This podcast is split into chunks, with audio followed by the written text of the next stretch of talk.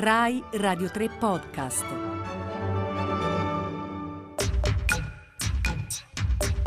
venti piccoli mondi.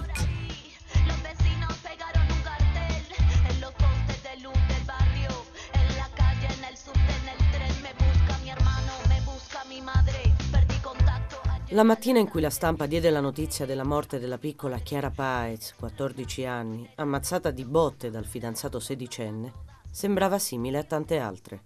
Una rassegna stampa, una proposta della notizia che però, per quanto efferata, come caso isolato e per di più dall'America Latina, non avrebbe avuto tanto riscontro. E invece qualcosa cambiò.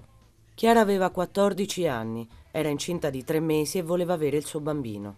Il suo ragazzo e i familiari che lo aiutarono a seppellire il cadavere in giardino, invece quel bambino non lo volevano e decisero per lei. È stata l'ultima volta che un caso del genere veniva definito isolato raptus di follia o passione. Era il dodici maggio duemilaquindici. Nei giorni successivi crebbe la rabbia, la frustrazione, la voglia di denuncia. In poco tempo tutta l'Argentina si organizzò e il tre giugno, appena venti giorni dopo, ottanta piazze di tutto il paese erano piene di donne che gridavano «Ni una menos», non una di meno. Non avevo mai visto una piazza così piena, nemmeno durante le manifestazioni sindacali che pure nel paese hanno una grande capacità di richiamare gente in piazza, forse nemmeno per i desaparecidos. La marea umana non si limitava a Piazza del Congresso, ogni via era piena di donne, uomini, bambini, striscioni, proteste, amici di altre vittime che denunciavano i loro assassini ancora a piede libero.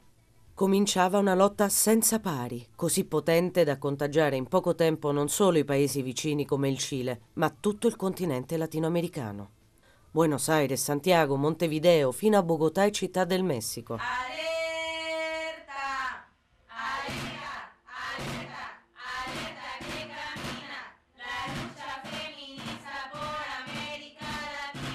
Allerta! Allerta! Allerta che cammina! La lucha feminista por America Latina! Allerta! Allerta! Allerta che cammina! La lotta femminista per America Latina diventa uno dei motti più cantati del nutrito canzoniere femminista latinoamericano. Tutto per una richiesta: libertà. Libertà di crescere e di veder crescere i propri figli, avuti per scelta e non per forza. Libertà di lavorare, di essere madri, di viaggiare sole. Libertà di reagire all'ennesimo grido sessualmente esplicito per strada. Libertà di non volere più sentire i soliti racconti su come la ragazza si vestiva o quali fossero i suoi gusti e le sue preferenze.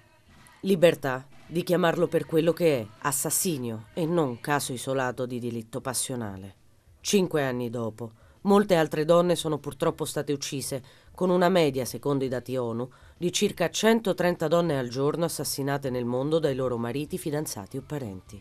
Però, intanto, la loro allerta è diventata globale.